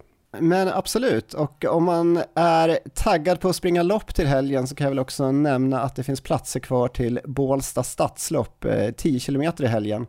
Eh, det brukar vara trevliga arrangemang där, vi har ju varit och sprungit några gånger. 10 km eller 5 km så att man kan gå in där på mittlopp.se och scrolla ner till loppet för anmälan. Ja, för er som inte fick plats här då till Stockholm halvmaraton eller som blev taggad men att eh, fick reda nu på att det är fullt. Toppen. Um, ja, men det blir sjukt kul. Uh, jag har en sak till jag skulle vilja ta upp här Johan också innan vi avslutar idag. Att vi kan följa oss på Strava. Jag heter Erik Olofsson och jag heter Johan Forstedt. Gör det också, det är väldigt deprimerande just nu. Ja, det stämmer bra. Eller var det något annat? Ja, men det var också en liten återblick här till ett avsnitt i början av året där jag intervjuade Jonny Hellneby. Kommer du ihåg att han nämnde där att han siktade på att ta världsrekord på sexdagars löpning senare under året? Det siktar han väl alltid på, känner jag. Det kanske han gör. Men nu har det i alla fall blivit dags. Så den 13 september, alltså veckan efter vi släpper det här avsnittet, så startar det loppet. Så det ska mm. bli spännande att se hur långt han tar sig där under veckan sen. Vi får se helt enkelt i nästa avsnitt. Världsrekordet, det är i Viadal. Jag tror det ligger nere i Skåne om jag inte är helt fel ute här. Världsrekordet ligger på 103 mil och 8,6 kilometer. Så stort lycka till Jonny! Ja men lyssna gärna på Ultraaktuellt då och kanske Pace on Earth om ni vill höra mer om hur Jonny förberedde sig för det här sex dagars världsrekordsförsöket. Absolut! Men Erik, då måste vi runda av här nu och eh, jag får hoppas att du eh, kryar på det här. Så att vi kanske ses på lördag. Annars får vi väl se om det blir något annat lopp längre fram. Ja, men detsamma Johan. Lycka till nu på lördag om vi inte ses där och eh, då hoppas vi att du är tvåbarnsfar här vid nästa avsnitt. Det är inte helt orimligt. Högst troligt faktiskt. Ja, det har jag inte tänkt på. Det blir askul. Underbart. Ha det bra. Vi ha hörs. det bra. Hej.